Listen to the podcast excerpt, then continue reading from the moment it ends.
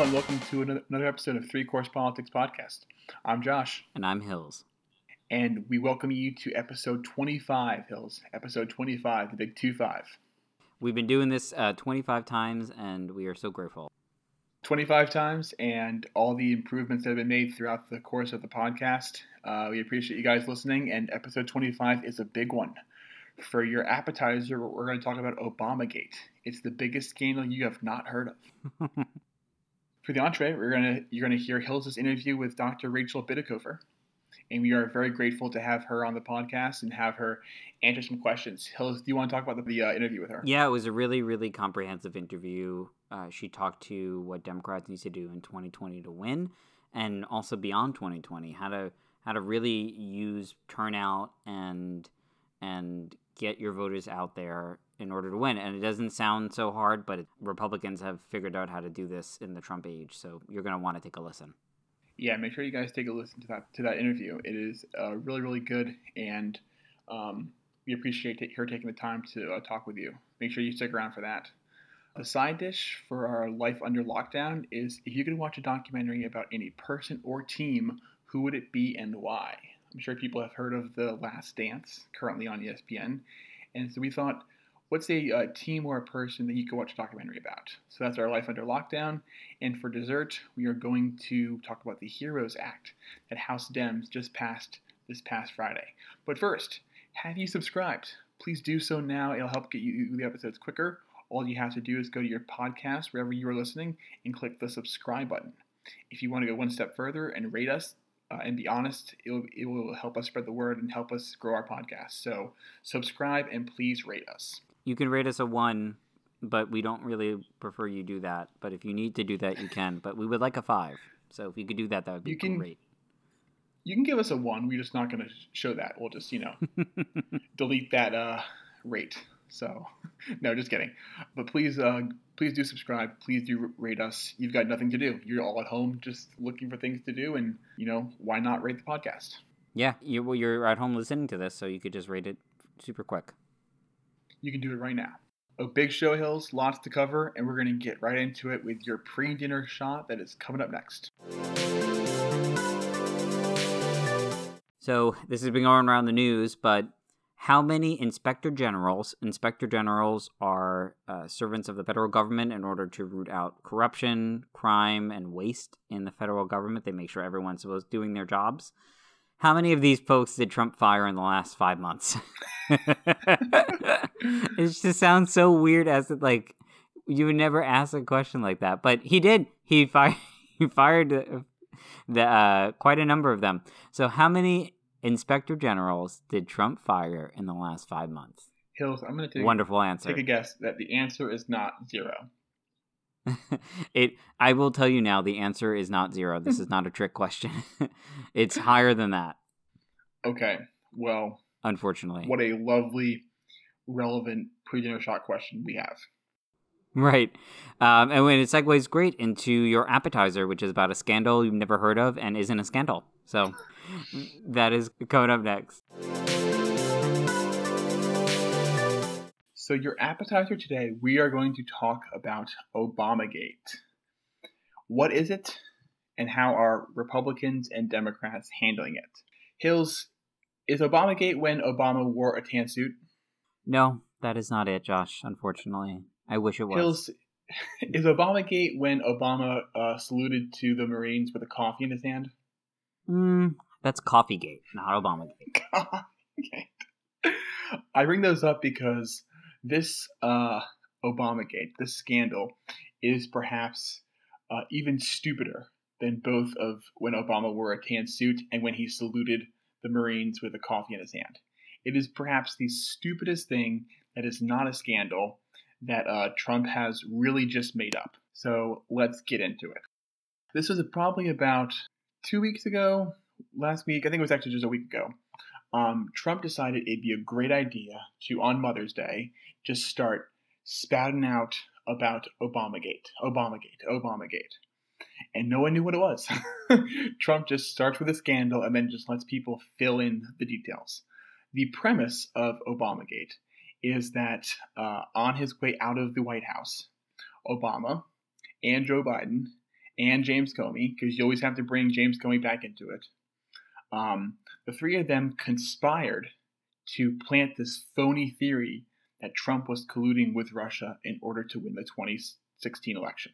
So they planted it, right? And then when Trump came into office, a number of people in his circle became framed. The most prominent one is Michael Flynn, who in December 2017 had pled guilty to lying to the FBI uh, during Robert Mueller's investigation into Russian interference. So, this Obamagate theory is Trump is saying that Obama and Biden and Comey have planted this phony theory, this fake theory, that Trump conspired with Russia in 2016, and then they are he, uh, Obama is taking down people in Trump's inner circle. He's the reason why, Mike, why Michael Flynn was uh, forced to leave, was under investigation, despite the fact that Trump was the one who fired Michael Flynn, not Obama. Hills, does how crazy is this theory? He literally, oh my god, this theory is is not just like the normal level of crazy. This is like batshit crazy. I I cannot tell you how crazy this is. That they're doing bad things. These people are doing bad things, and they're making up complete crap to make it sound legitimate. I just he Trump fired the guy. He fired the guy. Like Trump fired Flynn because he didn't like that Flynn had lied to to Vice President Mike Pence. That's why he fired him. That's that's that's the reason. and now Trump is trying to walk it back and say, well, actually, it's Obama's fault that Michael Flynn got, you know, unmasked or that Michael Flynn got caught up in all of this. This is Obama's fault. The reason he's doing it is probably threefold.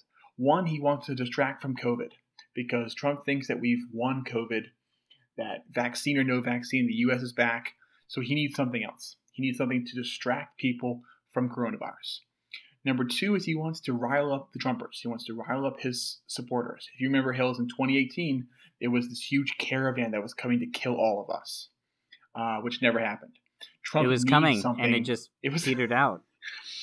Uh, Trump needs something to get his base out, and so he needs to concoct these fake stories to rile up his base. And then thirdly, he just he can't help the fact that Obama is more popular than him, that Obama is a better president than him. He, he can't deal with that, so he has to find a way to attack Obama's approval. And by attacking Obama's approval rating, he's going to attack Obama as well. Uh, I think those are the three things, Hills, that Trump used for creating Obamagate. Yeah, I completely agree, uh, agree with everything you said. And we were, you know, we're approaching 100,000 Americans who have lost their lives to coronavirus. And just, we were talking about that two months ago and it'd be like, that would be unfathomable to, to lo- lose that many Americans in like three months. And here we are, right? And no one is batting an eye and he's creating, he's going after a former president, which, you know, usually isn't done. There's usually, uh, like a respect that even if you hate the guy, you just kind of lay low, like it's the office that you're respecting. Meanwhile, he just he goes off. He's trying to distract everyone and go after Biden to bring down Obama to bring down Biden, and it's just it's really really gross. It's just depressing as well. And you know, Obama gave this great speech um, last night. That would have been uh, Saturday, May 16th, about graduation, and it was a wonderful speech talking to the graduates. Trump this morning uh, the reporters asked him about Obama's speech, and Trump said, uh, All I can say is he was a grossly incompetent president. So, anytime that Trump can try to bring down Obama, he's going to do that. There's actually a clip, and Hills, maybe you can put it in the show notes. There was a reporter who asked him what the actual crime was that Obama committed. And Trump just responded with, It's the worst crime ever committed. It's totally unfair. It should never happen again and that was it. And the reporter's like, but what's the actual crime? And Trump said, you know what the crime is. like, this is what Trump does. We don't actually know what the crime is. Can you please tell us? Can you please tell us? Um, so, Hills, how do you think Republicans are handling it? Um, how, how are they handling Trump's craziness? I feel like they're doing exactly what we thought they were going to do, which is nothing they all know this is they all know this is BS. I'm sure there are some that actually really believe this, like they, they truly believe that this is something that's happening. but they, most of them know this is just this is just crap. This is just politics, and they're not going to stand up to Trump. They're going to use this to drive out their base. They're going to use this for turnout. They're going to use this to really go after Democrats whichever way they can. This is this is just another weapon that they're going to use. If you think the Republicans are going to be responsible about this, you haven't seen the last 10 years of their party. We can't count on Republicans to hold this president accountable. It'd be wonderful if we lived in a world where Trump says something like, like this and you had majority of Republicans saying that's not true, blah blah blah. They're just gonna uh, continue to um, support him as long as he is the president. So, and Hills, how do you think Dems should handle this? oh man, you know, I really like. Part of me feels that like part of me feels that they should really push back on this, but then you're already like you're you're taking the bait, right? You're taking the bait. Mm-hmm. So I really think they should re- they should keep on message, keep on message about a what they're going to do for you as as a country, when they get in power. B, about the stuff that Trump is lying about. Like, why would you believe something that a liar tells you, right? They can expose all the time he's lied about before and say, don't you think he's trying to pull uh, another one over on you again? Like, just expose his credibility here. Because he does, he knows that he's not going to get called out for it. So I think you really have to call him out with a, a really disciplined, systemic messaging, which I'm not sure they can do, but I really hope they would do. Yeah. Um, I, I think you're right. I think it, it could be something as simple as, um, you know, that with, with almost 100,000 Americans dead from the coronavirus, this president would rather create fake scandals. Here's what we're going to do. Here's what Democrats are fighting for. And then go back on message. I don't think you need to give this stupid Obamagate any light of day. Push back on it initially. Just say, say, obviously it's not true. Here, the president is trying to create a diversion And here's what we're going to do. Here's how we're going to make your life better. Just stay on message. I think you're absolutely right. Yeah, yeah. The, the guy is talking about Obamagate or talking about something that he just made up and him and his allies made up while 100,000 Americans died. That's not a president, that's a child. We're doing it right now, yeah. Josh. are we in charge? We're doing As we've said multiple times, Hills, how are we not running the DNC? It's because you already know what the crime is. You know it. You know what the crime is. That's true. That's I don't true. need to say Let's it. You already we all know what the crime is. Yeah. Jeez. no, but I think you're. I think you're right. I mean, um, like this is if he's gonna bring up this crap, is he gonna bring up this this absolute just just it's fantasy because this is what people want to believe. Then you know what we should we should be ready to respond with an assault on his character. And honestly, now is the best time to assault the character of a guy who lets 100,000 people die on his watch because of lack of preparedness. Like, yeah. we can combine all the things, mm-hmm. the Democrats can combine all the things they want to um, to tell about Trump into this. But then I feel like there's just no one in charge right now being like, hey, this is what we should do. Everyone's kind of like, oh, what do we do? Yeah. Well, I think they're looking to Joe Biden and he's trapped in his basement. Well, um, he can he can be giving a little bit more direction even trapped in his basement. That's true. One thing that I think, last thing about the appetizer, I think could be interesting is um, we've talked in the podcast about how um, Obama is very involved in this uh, election.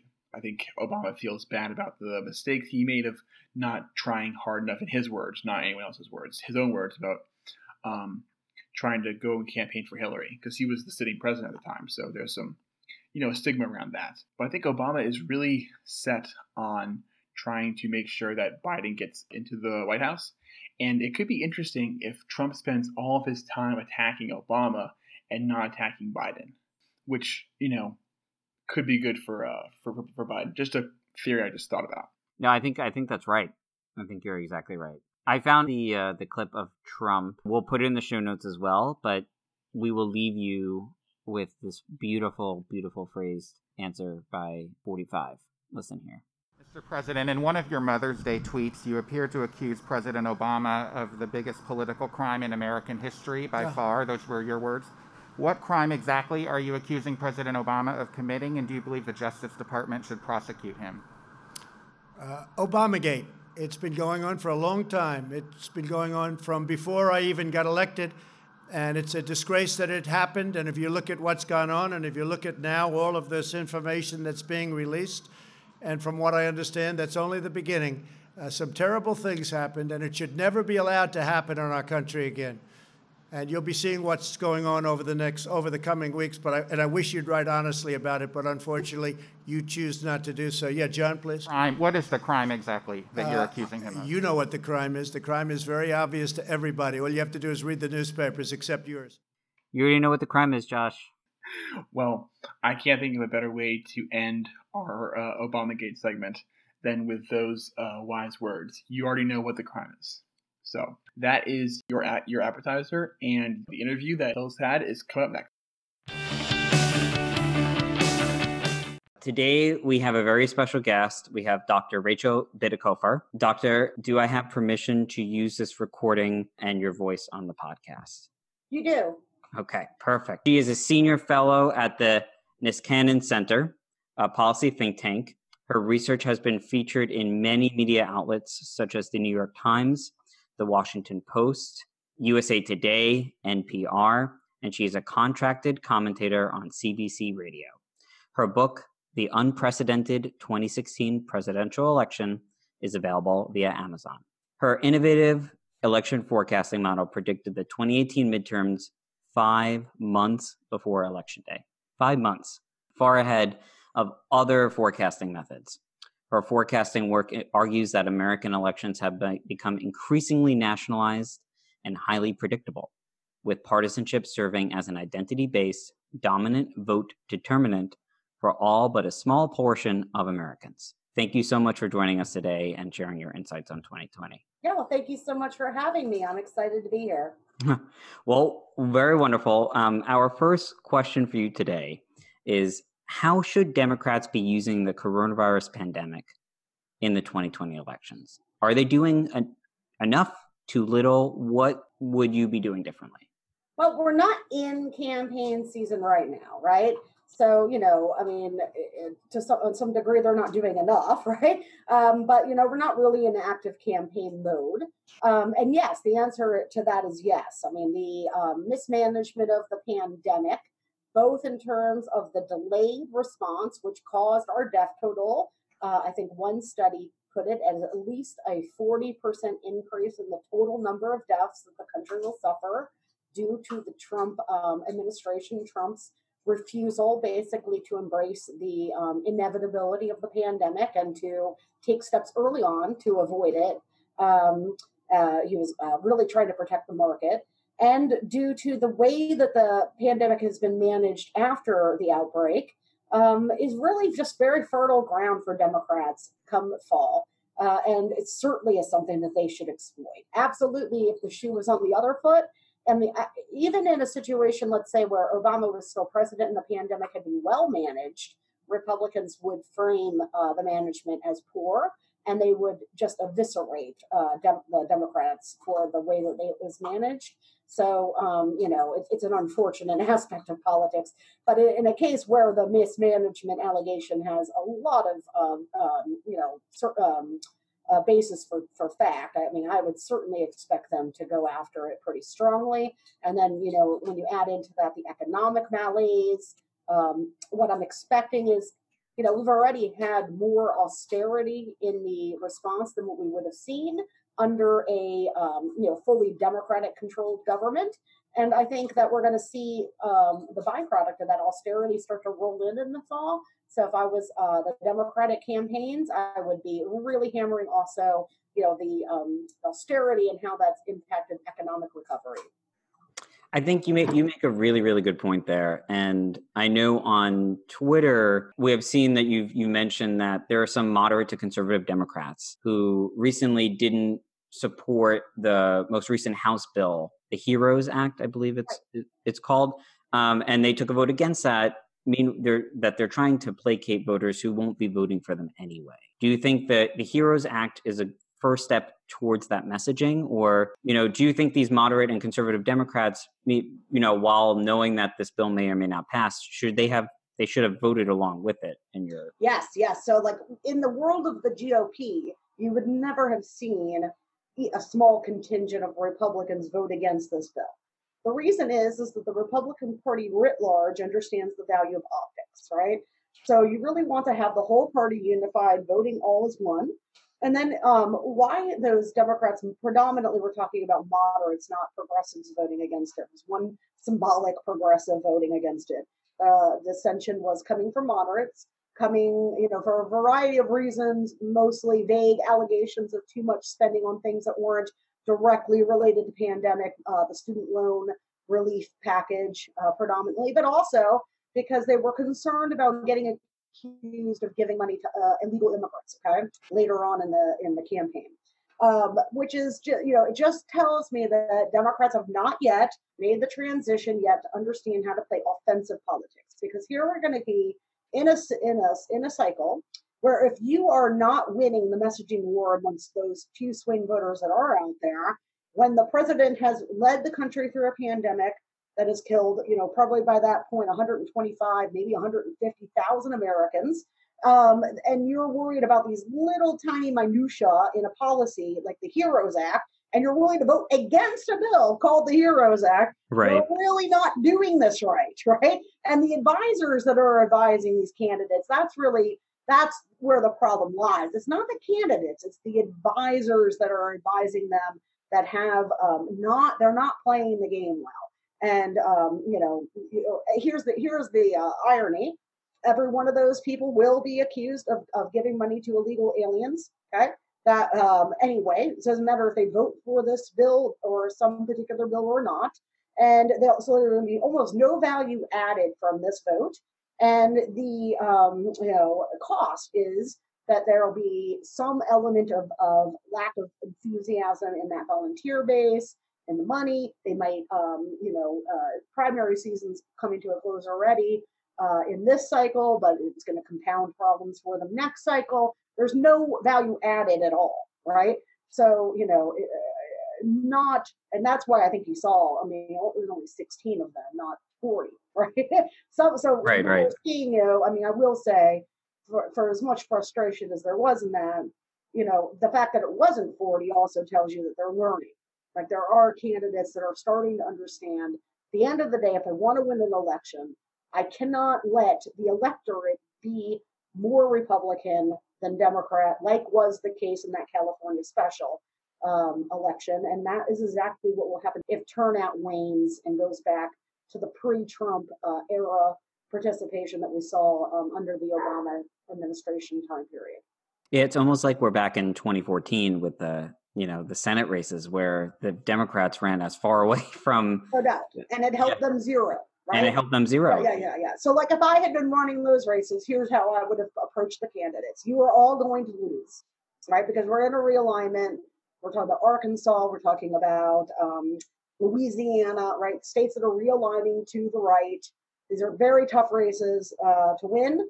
And so, uh, uh, but you don't win them by telling voters, "Hey, I'm um, I am embarrassed to be a member of the party that I'm a member of." Okay, uh, uh, because that is you've already lost. I mean, what, what why even wage at that point? Why even go, on? Right? There's something inherently flawed with the political party I'm affiliated with and the ideology it represents like you've already lost the argument, right? There's no there is no offense in that, right? And then um, you know, at the end of the day, if turnout's going to be 38% of the electorate, what matters again is is it what percent of that is Democrats and independent leaners that are left leaning? Uh, but nobody in the Democratic consultant world is getting people to look at it formulaic, you know, in that formula uh, and they really need to be making that transition if they don't want to lose control. I mean, I think uh, 2020 is a great cycle for Democrats still, uh, but 2022 will come quickly, and Democrats are going to be looking like that. California 25 literally looks just like that 2014 cycle, which is why I keep uh, juxtaposing the um, the return uh, by party, which we're fortunate to be able to see because it allows us to see that the story isn't about independence, not about um, California 25th, you know, swing voters moving decisively against Democrats in an atmosphere toxic for Democrats. It, because California is a rare state with party registration, we can see, oh no, actually, uh, Republicans really, really outperform Democrats in turnout. And like in my voter file analysis that I did, where I show 2018 versus 2014, you can see how much that 25th special election looked like 2014. The overall turnout was the same 38, 35, 38%. And that 13 point participation gap amongst Republicans advantaging that party.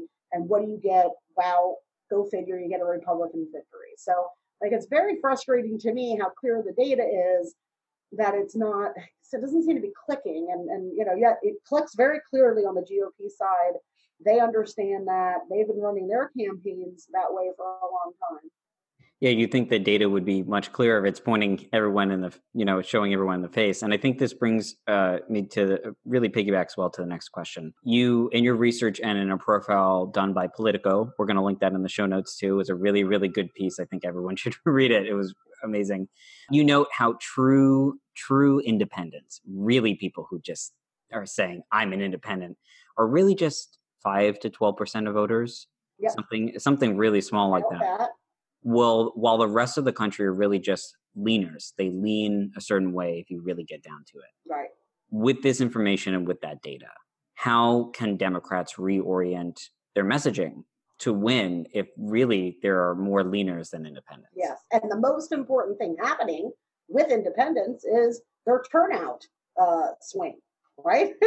If leaning independents that lean left turn out like they did in 2018 joe biden will be the president and Democrats could very well control the Senate. If they don't, then um, you know the story will end up differently. So, like you know, the, the swing among independents that concerns me the most is the turnout swing, not the vote preference swing, which is highly. And I argue that that chunk that we're talking about, the five to twelve, and it's variable. Some states have a, a big culture of independent voter, uh, especially in the political north uh, in the Northeast, um, and other states are less, you know, inclined towards that. Um, so it really is variable. And then some of those pure independents are my mother-in-law, extremely um, engaged. Uh, you know, really, she's a real liner. She had voted uh, military, you know, voters had voted all of their lives with the GOP. The GOP transitioned from the party that they were to the party they are now, right. leaving her behind. And now she considers herself a pure independent, and, and she's, um, you know, really, really well read most independents, though, in that pure category are actually not like that. They um, don't really follow the news well. They aren't super engaged in current events. They aren't super interested in it.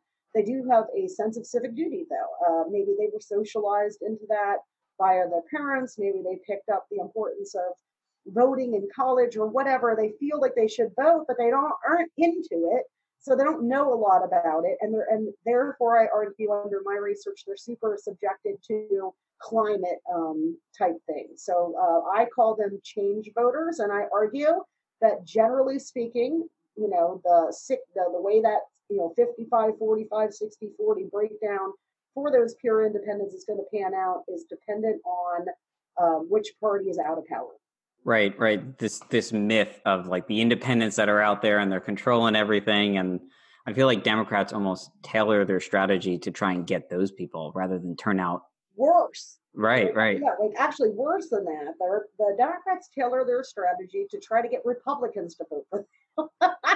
and then they don't even do that really well, I would argue. Yeah. But, but let's just say, let's just take it face value how, that they do do that. And here's like, here's the fallacy of that like I think a great way to illustrate it is like in most places that are competitive, not one of these one-sided states, but in competitive places, the way the party distribution of the electorate is is that the biggest group, the plurality group, is probably Democrats, maybe independents. So sometimes Democrats are the biggest group, sometimes independents are the biggest group, but always Republicans are the smallest group in the population.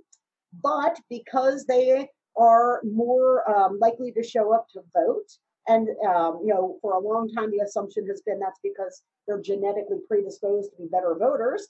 I argue, no, it's because the GOP is better at getting them to vote than the Democrats. And this is a fixable problem, right?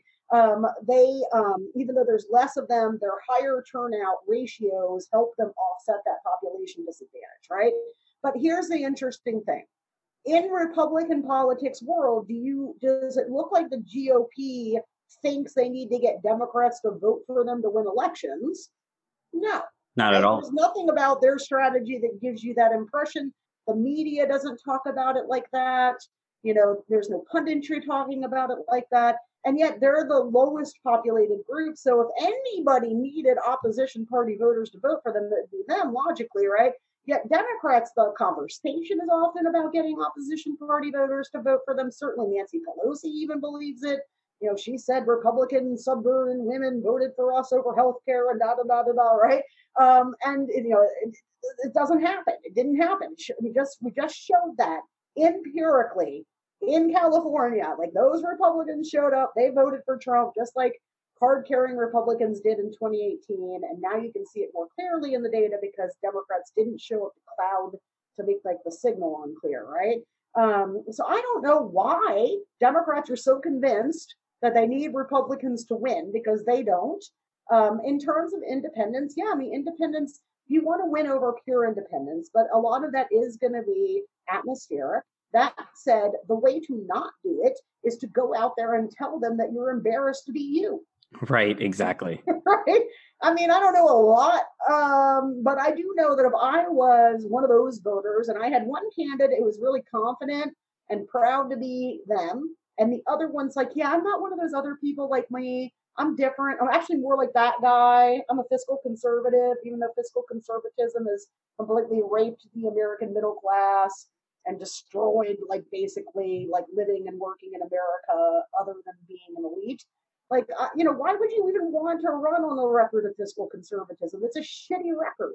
Yet, you know, that's how Democrats run moderate politics. So, you know, my argument isn't, hey, everyone should run as a Bernie Sanders Democrat. That's not what my research argues, right? My research argues, though, that when you're doing a, a moderate message, it should probably come from a position of strength. And somebody needs to make an affirmative case for economic liberalism because if you're not doing that, you're shitting on your own brand, and it's going to be pretty hard, um, you know, to deal with the systemic brand image issues, especially when you know you've got a media environment that heavily favors right-wing media, and one side is is blanketing the airwaves constantly with, with criticism about Democrats and liberalism, and then the only other message coming in these competitive races are um, yeah, I'm not one of those people. I'm actually one of these other people more right? That that's not that's just not healthy um, dialogue. It's, it's, a terrible, terrible positioning, and that's what Democrats have been doing for 20 or 30 years now. It might have made sense at a point of time in the 1980s and 90s when we had this party sorting um, you know system going on where liberals were sorting into the Democratic Party because there were liberal Republicans back then and conservatives were sorting into the Democratic Party and the conversation was more heterogeneous. Uh, uh, um, um, you know, uh, you know, you had you had a lot of coalition that was um, overlapping, but now we have these really distinct ideological camps. Uh, the demographics are really sorted, and I argue that the Democrats need a top-down messaging overhaul. Yeah, I completely agree. I mean, why run from the things that your voters are going to want to hear from. You know, you want to drive out your own voters, and I know that's something in your research. You, it's all about turnout. It's all about turnout. At the end of the day, Ohio, yeah. Pennsylvania, Wisconsin, Florida, North Carolina, Arizona, any place, anywhere, any cycle. If a Democrat's going to win it, it will be because when ballots get returned, and you can't always see it because they don't always have party reg, the percent of Republicans will not greatly outnumber the percent of Democrats, right? In 2018, that was true, right? Democrats almost reached parity on ballot return with Republicans, and they won elections. In 2014, Republicans returned many more ballots than Democrats, and they won. In 2016, Republicans returned more ballots than Democrats, and they won. You can't win if you don't. It's a polarized electorate. It's not the 90s. So Democrats really need to understand how important that coalitional left leaning independents and Democrats um, turnout is. And, and then you got to focus on where is it marginal, right? So like where do where who who needs nudges?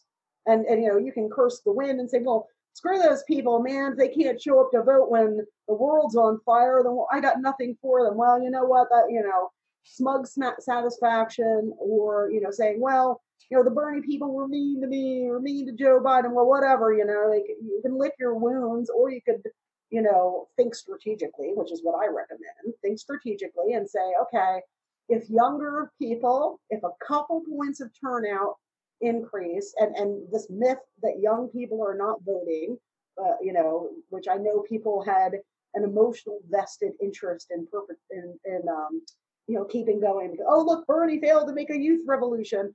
Right. Um, you know, in 2018, in these congressional districts, I analyzed using the voter file data, so not, surveys, but everybody that voted uh, um, for 18 to 24 year olds, 24 to 29 year olds, their turnout and participation rates increased by like a thousand percent.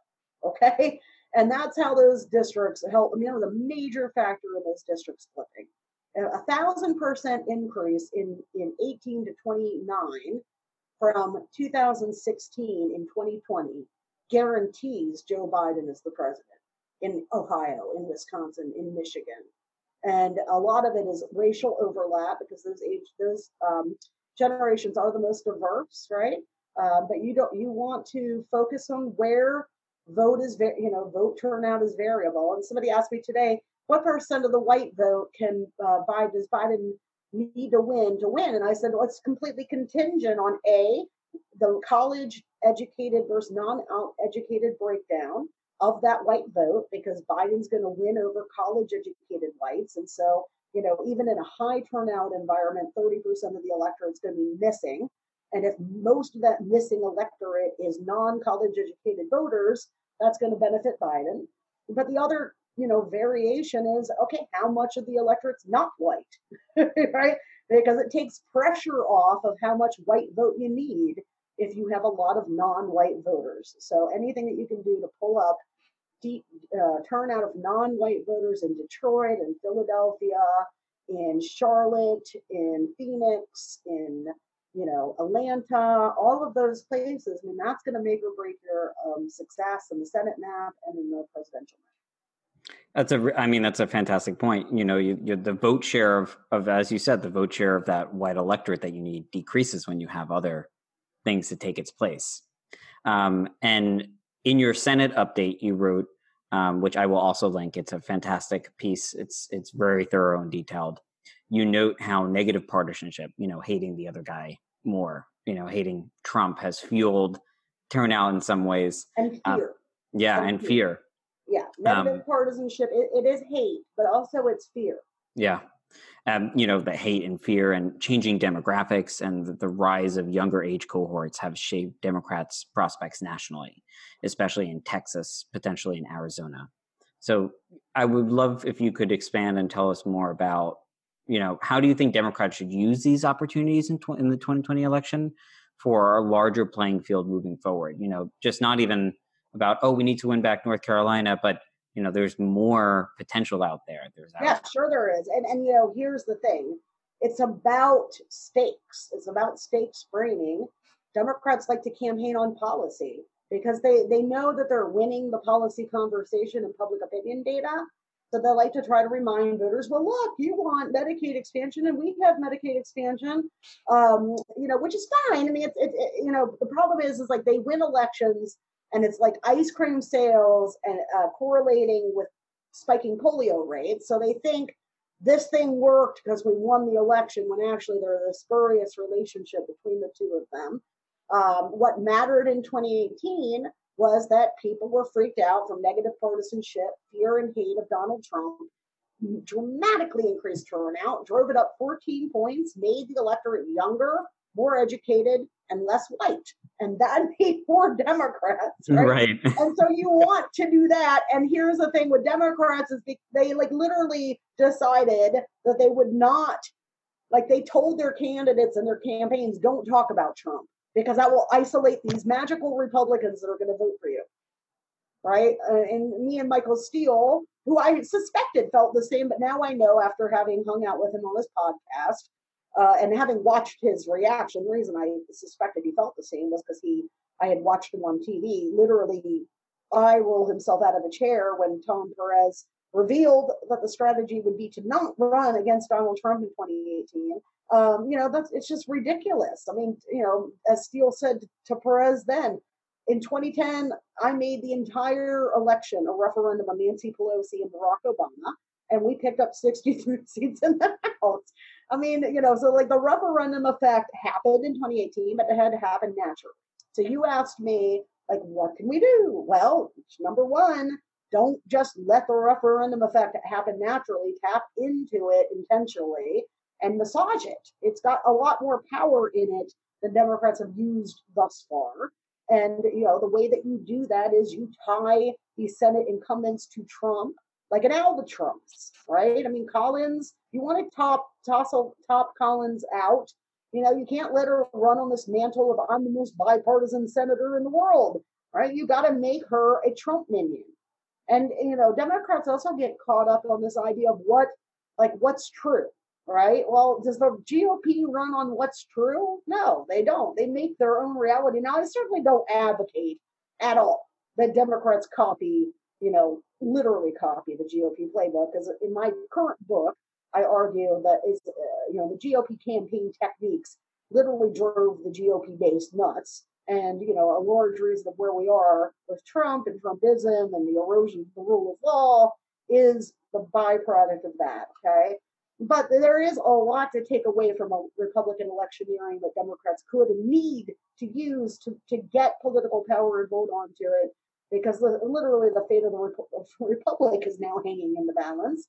And uh, some of that is nationalizing, you know, tying, nobody cares about state legislative politics. You know, when you're talking to voters, you're not talking to you, you're talking to average Americans they don't know who their state legislature legislator is. Even if they happen to vote, they don't care.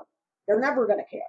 So the way the GOP deals with that is they tie, you know, a vote for generic Mike Smith in the state house as a vote for Trump. Like, oh, we know you don't right, care about right, this right. guy, but if you show up for this guy, you're voting for Trump. You're supporting Trump. Oh, I am. So, like, obviously, logically, if you're running in the Texas State House, like trying to flip that state house, what you want to do is you want to tell these people who you're now trying to get to, to fill a total ballot out because the Texas GOP overturned um, straight ballot ticket. Uh, once it started to turn against them, they made it so you don't get to do a straight um, Democratic ticket. So now all, all the people have to go through the ballot, and, and Democrats are um, haunted by ballot drop off, much worse than Republicans are, and their voters don't finish the ballot. So, if you want to solve that problem, how do you do it? You don't do it by trying to appeal to these people about state policy and abortion and Medicaid and all this bullshit. You make them realize, like, A, voting for the state representative is a life or death matter, and B, that it's a way to send a FU to Trump oh, to Mitch McConnell, right? right. like that's you know that's how the, Dem- the Republicans do it. Everything is about Nancy Pelosi or Obama or something like that, right? So when I say nationalizing the election, that's what I mean. You know, I it's I know exactly what you're saying. You know, sometimes the the our competitors have some ideas that work, and we don't have to forgive.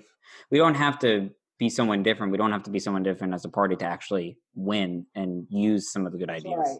Right. And you don't have to take it like all the way, right? right. But you can still be ethical and also competent. Right.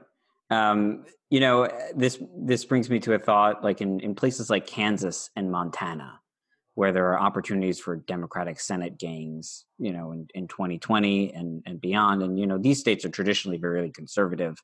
What should Democrats use to win these seats um, and broaden their coalition, especially if r- really these independents are actually just leaners at the end of the yeah. day. I mean, one of the reasons why those places are conservative is for in political science, there's this um, concept called um, the disconnect between symbolic and operational ideology. So voters support all these liberal policies, but when you ask them symbolically, they um, limited government and conservative principles are is how they align.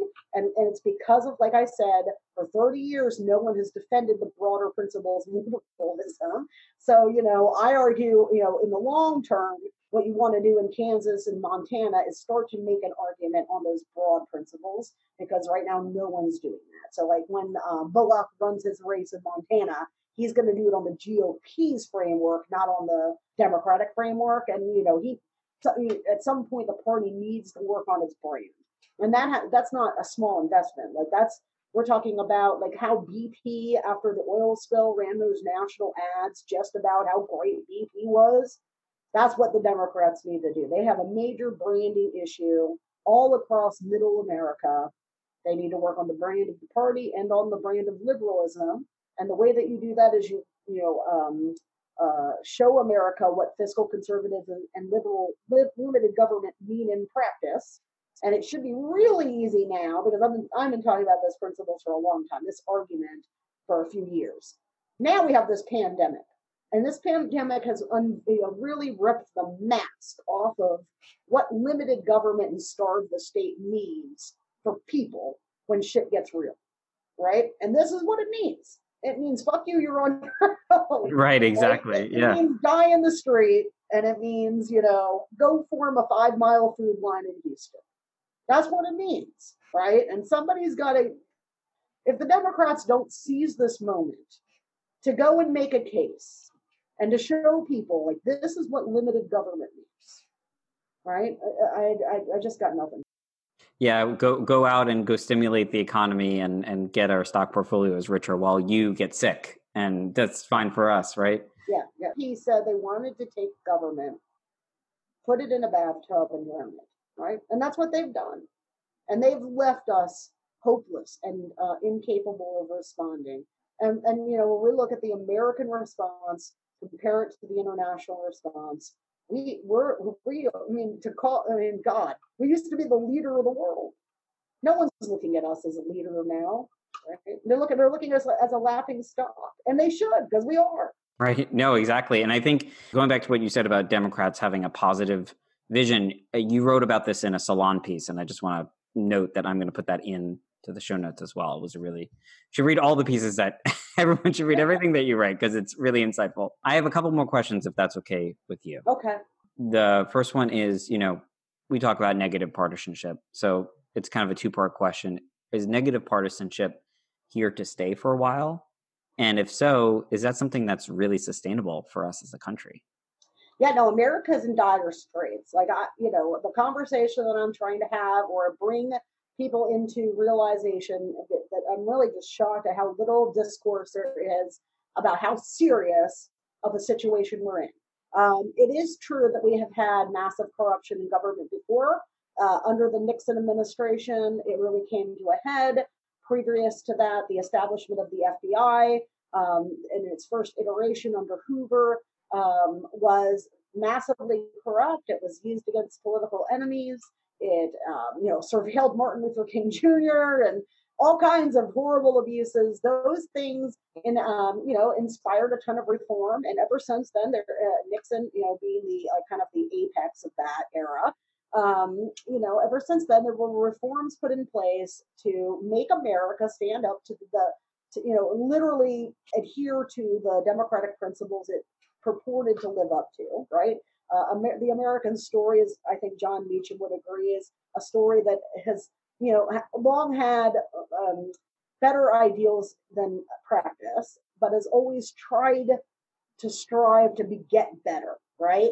And so we've always moved towards better, and right now we were we were better, and now we've taken this huge giant step back. Um, and you know the reason why is that you know the only way to check Trump and the uh, we, we've put a man into the White House into a position of power that a healthy political system could never have elected. Okay, he wouldn't have been able to win the Republican Party's nomination, let alone the general election.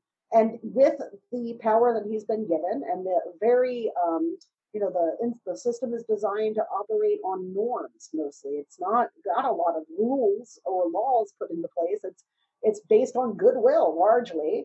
Um, he's just overrunning it. And the only stop that really could work against him ha- would have to come within the Republican Party. And so far, there is no red line that the Republican Party has um, we've found yet for the Republicans. And I don't know that there is a red line because we have passed, like you know, before we got here five years ago, if you were to lay out things that have happened and have been passed as red lines, I'd say, oh yeah, no, um, you know, Mitch McConnell would never let that happen, right? And we've just blown over them without even, you know, really much of a shake.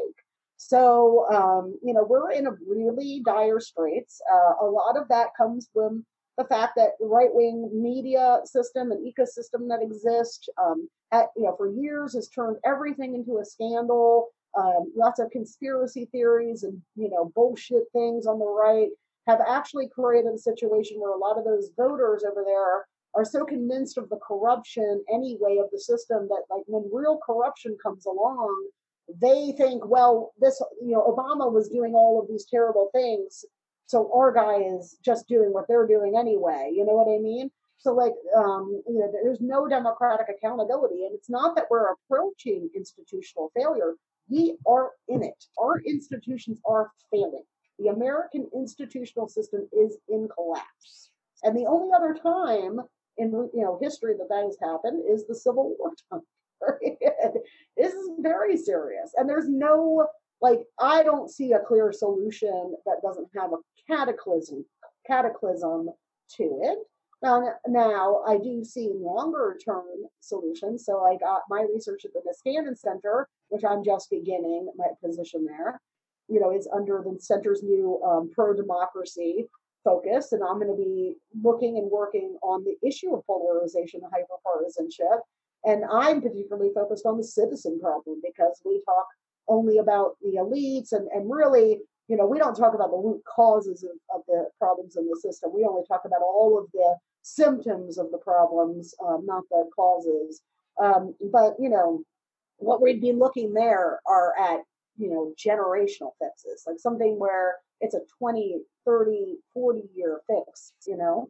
Um, so i'm hoping to that that we can fix it that way with calm steady progression um, you know but because a cataclysm will mean many people will die. We don't want that to happen no, we certainly don't, and and I don't, you know, just from what you're saying, I don't even think I want to see with that red line how far the GOP no. takes that red line either. No, and I will tell you this: like we are in serious straits. So, like you know, when Bernie people tell me, well, I don't care if Trump wins because, you know, I think we need to have everything get burned down so we can start again. We're in burn down. Okay, this is burned down. And for a lot of brown skinned people, like there, this is life or death.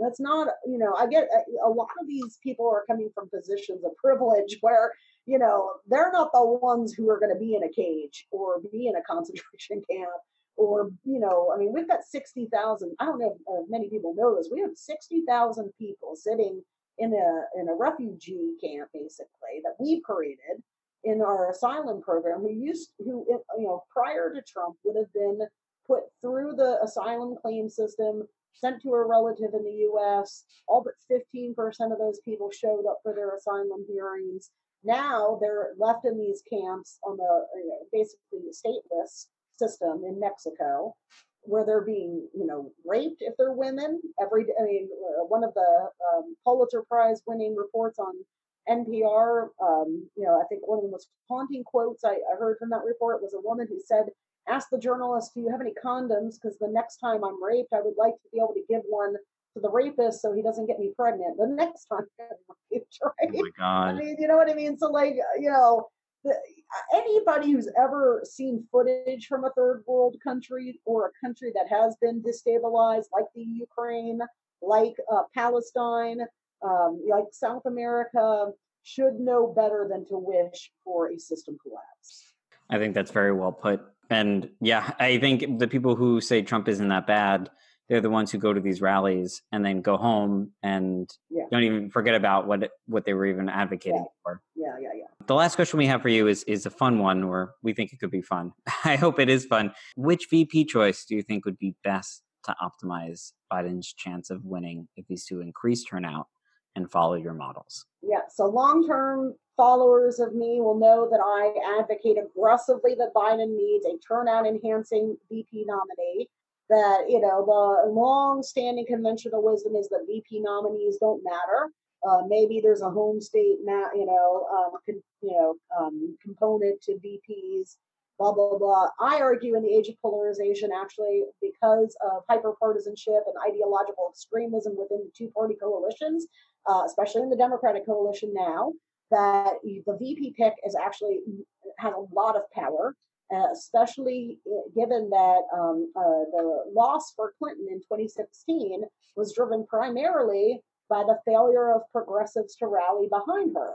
and the huge defection rates that we saw for third party um, and write in uh, balloting in the swing states. I mean, Wisconsin saw 6% of the electorate cast protest ballots. That's five times higher than normal. The election came down to less than a point between Clinton and Trump. So, for all the conversation about white working class voters, who, by the way, are realigning to the uh, Republican Party anyway, um, really the story in Wisconsin and, and, many of these swing states was this defection problem.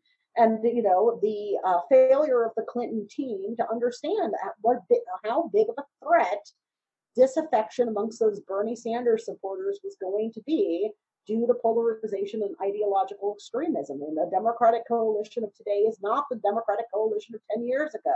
There is a very vibrant ideological component of the progressive left just like there is in the GOP, where you see like the Tea Party and then the House Freedom Caucus contingent.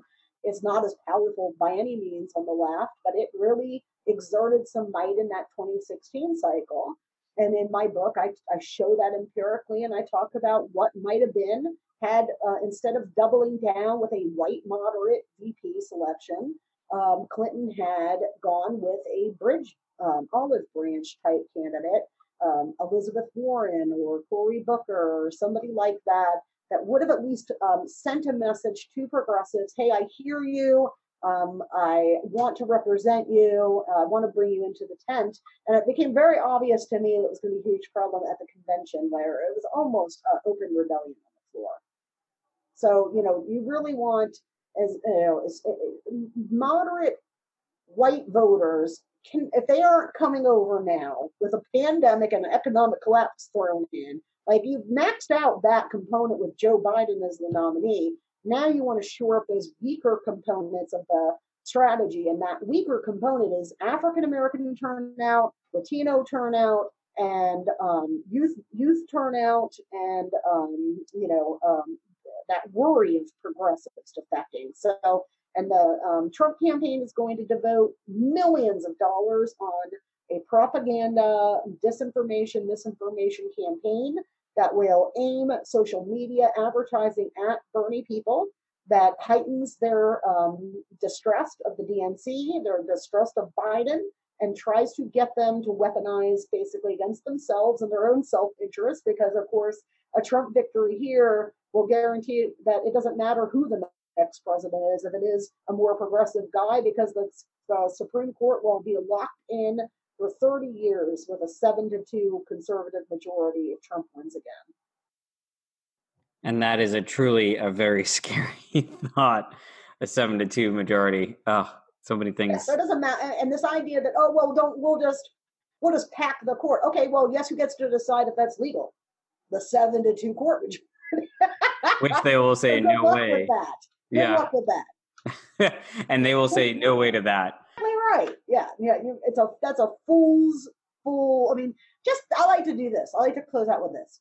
If in case you're um, in case one of those people considering this are listening, imagine election night in November. You're, you know, Brad Parscale, Trump campaign manager. You're ranch, whatever. You're one of these. You're Trump, and you have just convinced the progressive left, you know, not to vote for Joe Biden in enough numbers to tip Wisconsin, Michigan, Arizona back, you know, to Trump. And you know that you have just, you know, basically convinced them to screw themselves out of political power for the next generation. They'll be laughing there. They'll be smoking Cuban cigars, drinking $500 of Dom Perignon and laughing their asses off at you. You don't want to make that happen. No, yeah, you do not. Um, and where um, where can folks read more about your work? Um, um, so I highly advise people follow me on Twitter. I'm active there every day, throwing out you know little nuggets. And um, you know my stuff is on the Niskanen Center website, and also you know Google. I've got I've got a new website coming that like kind of stockpiles all my pods and media hits. So that's going to be going live soon. Wonderful, wonderful. And and your book is The Unprecedented 2016 Presidential Election. Can be found on Amazon. Um, Doctor, thank you so much for joining us today. Thank you for your insights. I really enjoyed the conversation. Well, thanks for having me. So, your life under lockdown question Hales, here's the question. If you could watch a documentary about any person or any team, who would it be and why? So, this is a really good question. I think so. The first thing that comes to mind um, is I would really like to know, like, see a documentary about inside the White House and also inside the Cuomo, Newsom, and Hogan like Mm. governorships at the beginning of the coronavirus crisis. Like, I want to see kind of like what was all the the things that went on behind the scenes to see like the incompetence of the White House, but also like Mhm. how did these governor offices react when they realized they were on their own? Like what what were the decisions made? How did they put everything in place? Because I think those are the, three governors that a have been obviously most out in front in public, but also like have responded really well to this. So I think that could be interesting. What about you? That's a good one. I've always found Robert Kennedy to be a really fascinating person and to kind of see like how he grew up, his relationship with his brother, his time as uh, the attorney general, and then you know his run for presidency and kind of his murder and the reaction to it, how the nation reacted to it. Um, I find the whole Kennedy family very, very interesting. So I think a documentary on Robert Kennedy would be really interesting to see kind of what his life was like and how people compare him to his brother. That's very cool because honestly, I think you know Robert Kennedy could have we could have had a whole different future if he became president, and I think he would have. Yeah, yeah, I think he would have too. So obviously, um, this is all in relation to The Last Dance. Tilt, have you seen The Last Dance at all? I've seen clips, but I actually haven't sat down and watched. Oh, well, for anyone who's looking for a good documentary on ESPN, The Last Dance, really well done documentary about Michael Jordan and the and the uh, 1998 Bulls. Kind of got me thinking, you know, what's if we could have any documentary, what would it be? And there we have our answers. So that was Life Under Lockdown, and your dessert is coming up next.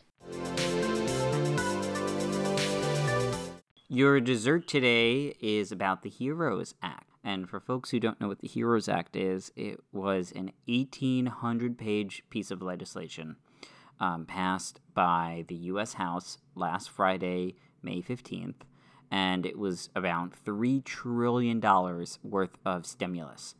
And so it contained a bunch of things. And let me let's take you through what it contained and why it's good and why we think this is a good dessert. So it contained nearly a trillion dollars for state, local, and tribal governments because they've been hit really hard about losing tax revenue and spending money that the government didn't spend for them. So they are on huge deficits, and tons of programs would be cut if they don't get their get their budgets plugged in because of coronavirus spending. It's another round of direct payments to individuals, up to six thousand dollars per family, which can really help struggling families who really need it including unauthor- unauthorized immigrants. 200 billion for hazard pay for essential workers because they've been out there day in and day out while we've been in the house actually you know getting sick and, and some of them dying from coronavirus 75 billion for coronavirus testing and tracing increased spending on food stamps a hun- because a lot of people now who are unemployed need food stamps for to get food to live. 175 billion in housing support student loan forgiveness hell yeah. A new employee retention tax credit and an extension of unemployment benefits. So a whole bunch of stuff that will help a whole lot of people but do cost a lot of money. Josh what do you think about this? Um, this is a great uh, bill. You know, I think the trillion dollars to state, local, and, tri- and tri- tribal governments is really important. Um, Gavin Newsom came out earlier today and said that um, if the if the states don't get money, he said the first people who are going to lose their job is these um, frontline workers, people who are out there day in day out fighting the coronavirus. But you know, um, the states need help. The states need money. This is why we have a federal government to help out the state governments. You know, and uh, the six thousand dollars uh, per family, you know, should be super helpful to a lot of families. I know that uh, Steve Mnuchin, the Treasury Secretary, said that uh, your one your one thousand two hundred dollar payment that you got was supposed to last you for like ten weeks. I don't know how I don't know what earth he's living on where, you know, twelve hundred dollars can sustain you for ten weeks or eight weeks or whatever, and some people haven't even gotten paid yet. You know, I, I think it's it's crazy. This is a, a, a great bill. It, it it also shows the people what Democrats are trying to do, and now you're going to tell Republicans, you know, go ahead and veto this. Go ahead and veto a trillion dollars for the states. Go ahead and veto $6,000 for family. Go ahead and veto $200 billion for hazard pay for these essential workers. Go ahead and veto $75 billion on coronavirus testing and tracing. Go ahead and veto that. The Republicans have already said this bill is dead on arrival in the Senate, and Trump is not going to sign it if somehow it gets through the Senate. And that's really unfortunate. I think Republicans have said that they want to see, you know, they want, they want to take a pause, Hills. They want to take a pause and kind of see where we are. I can tell you where we are. We're in the shit. So I don't know why we're trying to pause now, but um, sadly, this bill is not going to get passed. But I think it does a lot of good for a lot of people if it was going to get passed. You know they want to pause. They want to pause because they want to.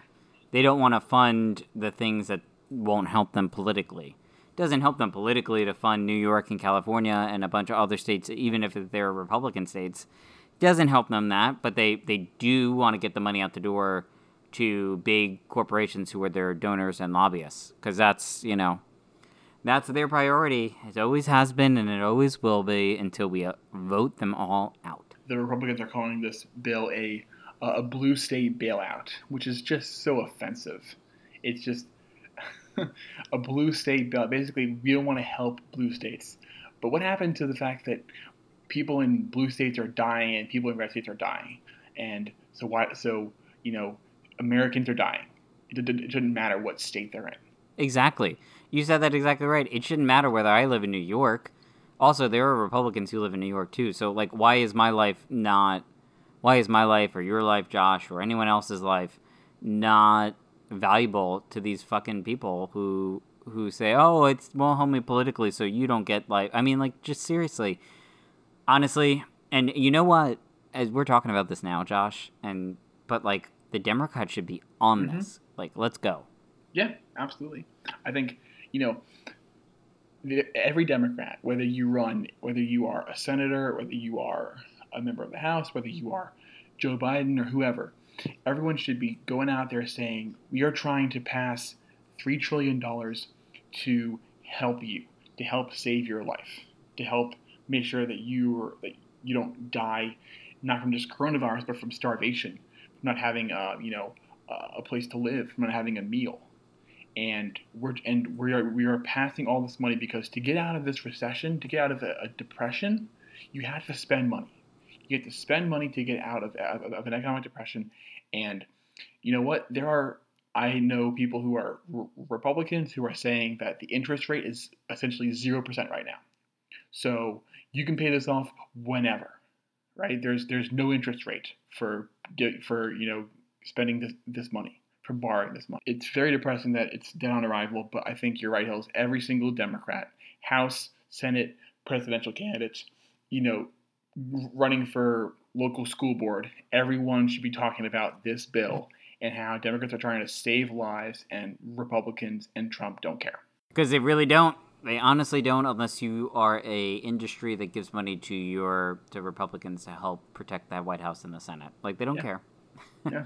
Oh God, it may, just makes me so upset. Like, yeah, all, do I think this is a lot of money? Of course I do. It's just, and do I agree with maybe everything in this thing? Probably not the fact that Steve Mnuchin says that twelve hundred bucks is going to make sure people who have been laid off and continue to be laid off is going to be enough money for the, this entire crisis. No way. We're going to need to have more money to people, regardless. I mean, states are going to states are going to reopen, but this virus is not going away. Right. So the virus is going to be here, and people will keep getting sick. And I don't know what they think is going to happen. I really don't. I'll just end with this this thought here. You know, states are going to reopen. Just because a state reopens does not mean people are going to feel safe and feel okay to go out and start spending their, their money like they normally would. This is what Republicans never get. They don't understand that, you know, passing tax cuts or giving people more money does not necessarily make them more likely to spend that money if they don't feel safe, right? And I can tell you right now, if, Mar- if Maryland opens, right? And most of Maryland is open. A couple counties are not open. But when Maryland opens, I'm not necessarily just going to go down to the movie theater or down to a restaurant or you know down to get my hair cut. I'm like most people are going to not use that, uh, that, that, that money and they're and they're going to just stay at home. And so, if people are staying at home and the economy is tanking, you need to give people assurances. You need to make sure that people have money, that people have, uh, you know, that their state has money, and people have the testing that they need. And you can't do that if you don't pass a bill. So it's really disappointing that that Republicans are holding this bill up, but it's not surprising. No one should be surprised by this. And boy, do do I need a haircut more now than ever.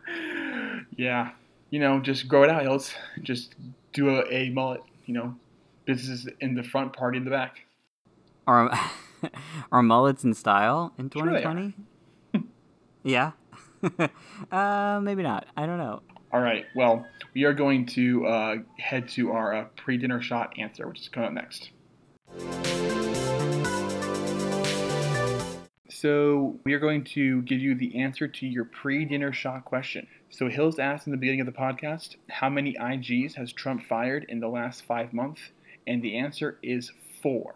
He has fired four different inspector generals in the past five months. Boy, boy, four.